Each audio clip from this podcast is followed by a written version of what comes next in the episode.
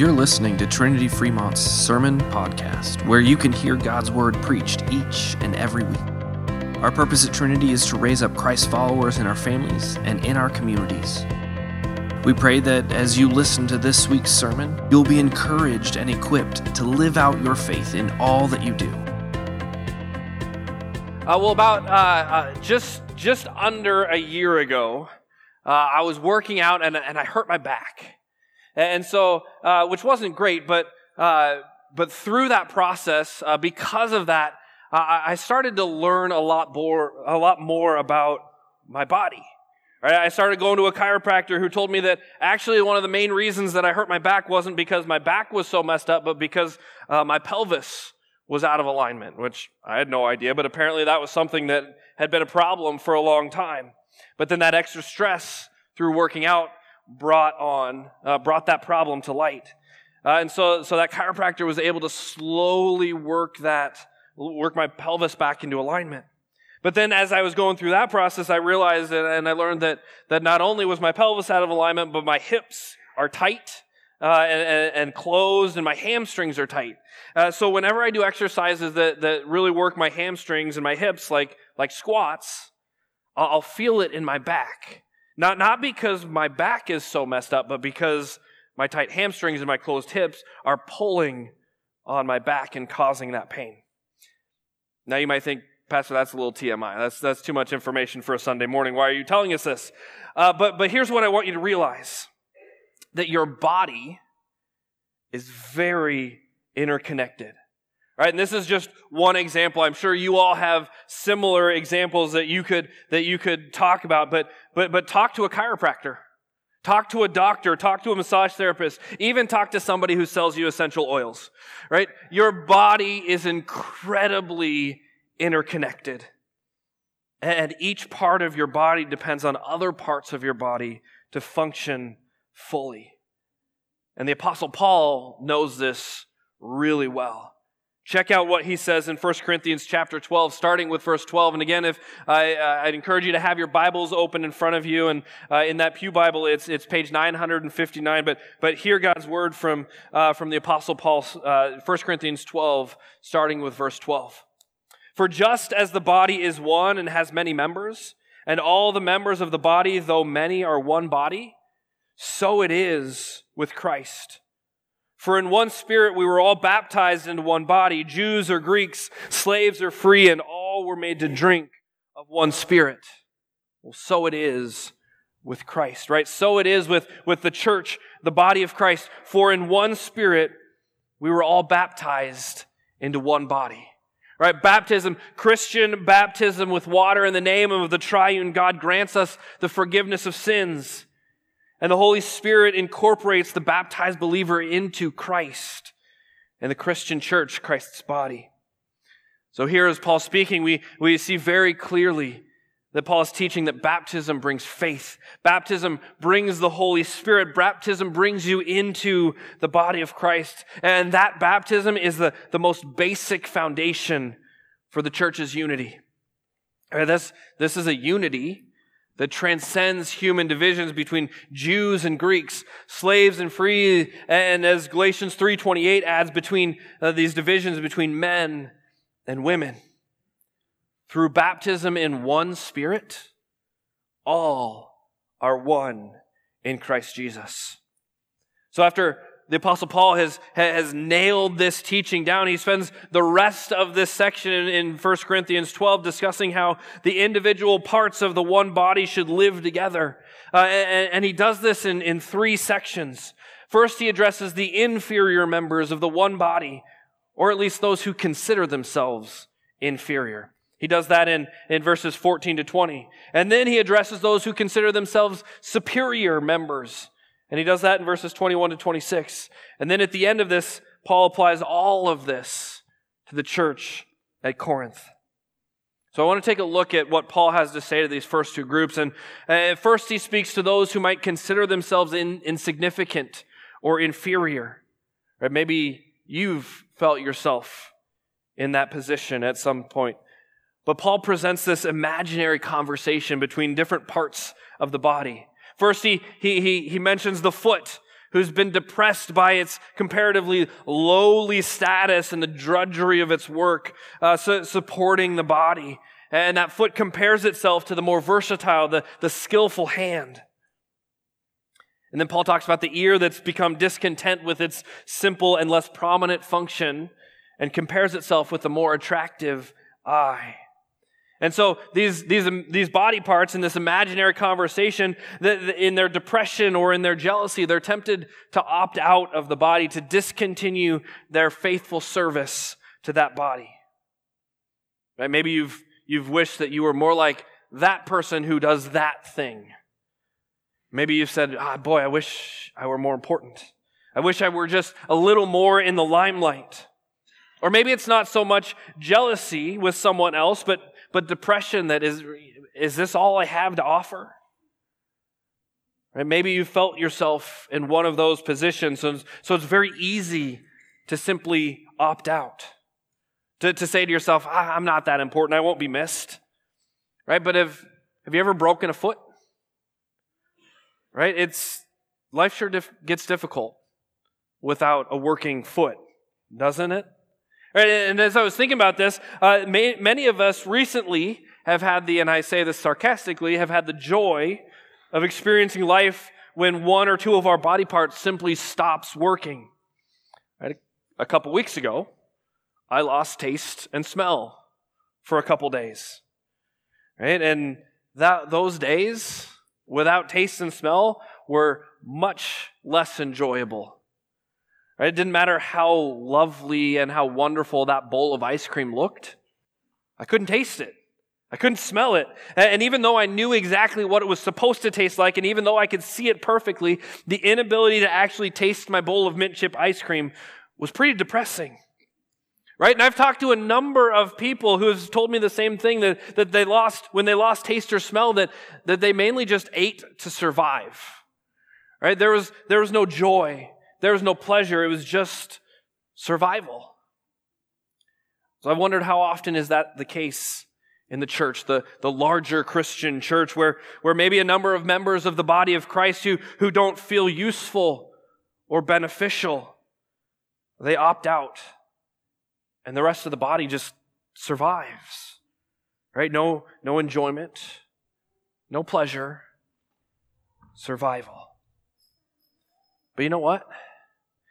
You know, as my taste and as my smell started to come back, I appreciated it more than ever. And I've talked to again a number of you who have said the same thing as, as taste and smell came back uh, fully, they appreciated it more than ever. Uh, this this past week, uh, my Stacy and I uh, we were running errands in Omaha, and, and as we were running errands, it was lunchtime, and so we, we we stopped at a barbecue place to eat lunch.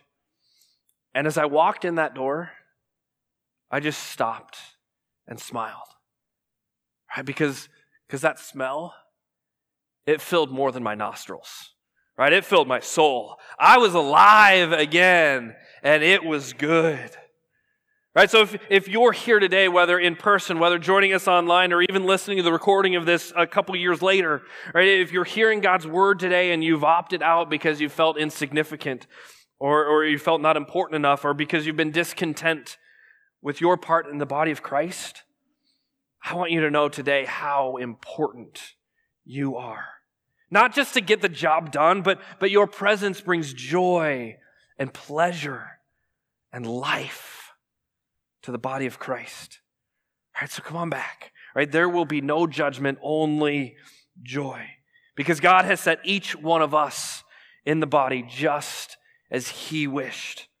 Right, without you, the body simply survives. But with you, the body is full of life, thriving with joy. So then, as, as Paul, he, he finishes his conversation with those who feel discontent, and he turns his conversation to those who feel superior. Right, in verses 21 to 26, Paul turns his attention to those who have this superiority complex. He says, The eye cannot say to the hand, I have no need of you nor again the head to the feet, I have no need of you. On the contrary, the, the parts of the body that seem to be weaker are indispensable. And on those parts of the body that we think less honorable, we bestow the greater honor. And then look at how he ends this section in verse 26, where he says, If one member suffers, all suffer together. And if one member is honored, all rejoice together. Maybe you've heard the phrase used, right? Preaching to the choir. Right? When we use that phrase, we're often preaching, uh, we refer to that by, that we're preaching a section of God's word, but, but those who are the ones who are always in worship aren't really the ones who necessarily need to hear it. Rather, it's those who aren't in worship probably need to hear it, and those who are in worship are already doing what God's word is calling them to do. Now, now when we use that, that phrase, preaching in the choir, we're not usually talking about a literal choir, but, but about those who are always here. Right, but the picture that you're supposed to get with that is that, that choir that stands behind the pastor in a very prominent place in the church where everyone can see them leading the congregation worship, right? Where they'll, they'll sing out the amen, right? When it, at the proper place in, in the sermon. Or, or they'll, they'll repeat one of the pastor's phrases to really drive home that point. Where everyone knows who's in the choir and how important they are to the worship life of the congregation. But here, as the Apostle Paul turns his attention to those who might consider themselves superior, here the phrase preaching to the choir takes on a different meaning. Because here Paul is preaching to the choir, because the choir is the group that needs to listen. Again, we're not talking about literal choir. But there, there are people who are very visible in the way that God has called them to serve. And then there are people who are almost invisible, but not invaluable. Right? Maybe you don't necessarily notice what they do, but you definitely notice when they don't do what they normally do. Right? You would notice if you walked in here today and no lights were on, but you've probably never noticed the people who turn on the lights every morning or every Sunday morning. Right? You would notice if there were no coffee, if there's no coffee brewing today.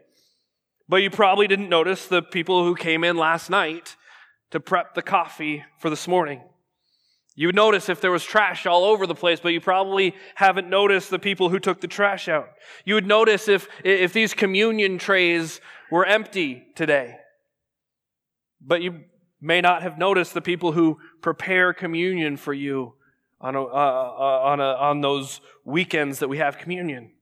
Right? And I could go on and on because the list of jobs that people do without anyone noticing is quite long. But to those of you who do those jobs that don't get the publicity but are vitally important to the life of the church, thank you. Right? You hold up the body day in and day out. You are incredibly important. And I pray that I would never see myself as more important than you. Because that's what Paul is saying here. Paul is speaking to any of us who, who might ever look at an other member of the body of Christ and think that we have no need for them. Because Paul wants to remind you again and again that we are all different parts of the body, but all, we are all important parts of the body. So then the question is how, how do we all work together? Well, Paul continues in 1 Corinthians chapter 12 with, with verse 27. He says, Now you are the body of Christ and individually members of it. Or, or if you're looking at the Greek here, the Greek actually says, Now you are the body of Christ and members each for his own part or each for her own part. Right? So how, how do we work together? Well, we each do our own part. We each do what God has called us to do. We, we encourage one another. We lift one another up. We, we rebuke one another. We give praise together. We are the body of Christ here in this place. And each one of you is a vital part of this body here in this community. So, first, the question is how do we know where we fit in the body? Right? And that question is kind of takes us back to last week. Right? How has the Spirit gifted you?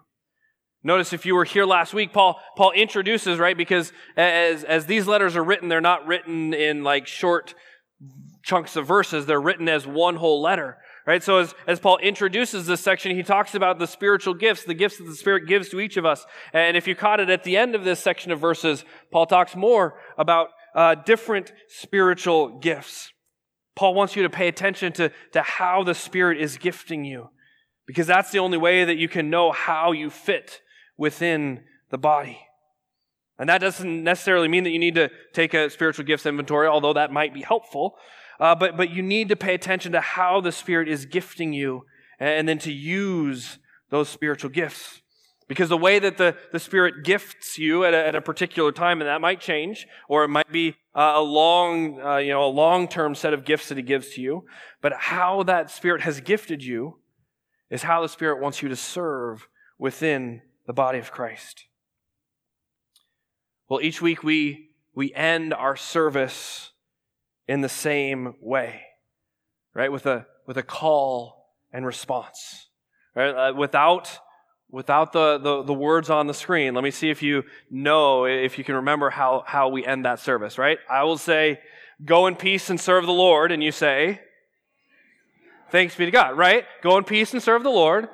Thanks be to God, right? That's not just a verbal signal that it's time to leave Right? That's not just a, okay, now pastor said those words, I responded, I can get up and go now. Right? That is a call to action. Right? And as we, as we, as we hear those words and as we say thanks be to God, we know that as we go out, we're each going to do that differently because we've each been gifted in different ways and have been placed in different parts of the body. But we are one. Right now, you are the body of Christ and members each for his or her own part. All right, so this week, may you live that out. May you joyfully live out your calling, the, the gifts that God has given you, because then the, the body doesn't simply survive, but it thrives, full of joy and life.